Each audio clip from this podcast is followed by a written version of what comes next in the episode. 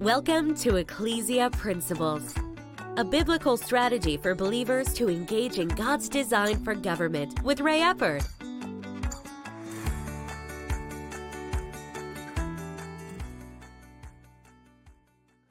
Hello, glad you could join us again today. We've been talking about the spiritual dynamics of government, and we've really been looking at the whole concept of strongholds. We're, we're to cast down strongholds. Now, with this, we, have said that a stronghold isn't the presence of a, uh, a, spiritual host of wickedness in the heavenlies, like the prince of Persia, uh, the prince of Greece uh, from the book of Daniel. No, that's not what the stronghold is. The stronghold isn't principalities and powers or the rulers of the darkness of this world. The stronghold is what they are trying to build within the culture. See, ultimately, culture is the host of strongholds. Culture is the host of strongholds. Now, with this, don't take that just negatively. You see, when David, when he became king of Israel, he went out through the regions around Jerusalem and then even further as he expanded the kingdom, and he built strongholds in various places. God wants strongholds. God's strongholds are the ones that make it easier for people to receive from Him. The strongholds of the devil are the ones that hinder people from receiving. We'll get more into the strongholds that God wants to build a little bit later. We're still talking now primarily about the ones Satan wants to build. 2 Corinthians chapter 10 verse 5, casting down arguments and every high thing that exalts itself against the knowledge of God, bringing every thought into captivity to the obedience of Christ. We're looking primarily at that first part, casting down arguments. Right before that, in verse 4, it says, pulling down strongholds. These strongholds, the end result of them are arguments. Now, some translations uh, of that particular verse says casting down imaginations. Both of those are very good in different ways. They, they bring out two concepts of one idea. Now, with this, we talked a couple days ago about the arguments. When a stronghold has been built up, it reaches a place where there are arguments. There are arguments in our culture, in our society today, arguing right versus wrong. Those are arguments today. They're no longer a discussion of, of knowledge, information.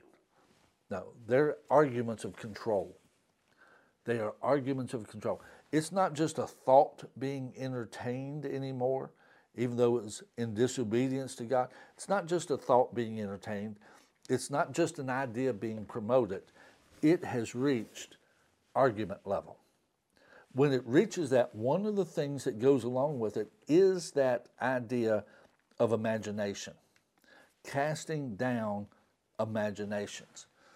You see, at that point, when it's reached the argument stage, the, one of the phrases I, I like to use here is, is that it likes to imagine a world without godly influence.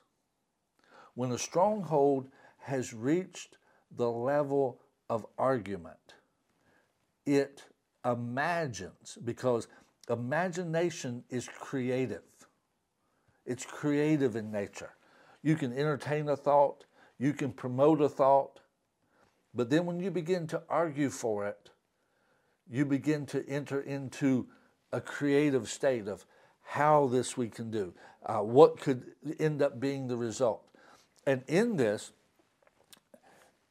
the stronghold of the devil actually imagines a world in a given area or across the board without any godly influence. No godly influence either in that one area or no godly influence whatsoever.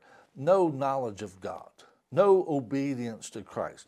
All of that gets thrown out either in an area or corporately. it goes from imagination, it go, excuse me, it goes from argument to imagination. Imagine it. And, and here's the big part. Here's the, the end result of that imagination.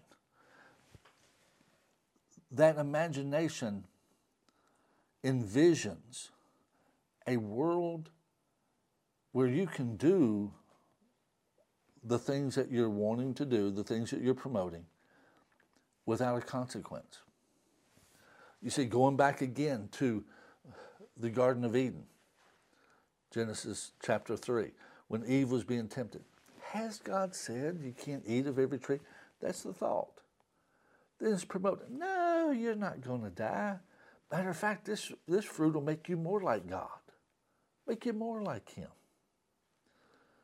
And then, you know, at that point, you know, again, that whole idea no, you're not going to die.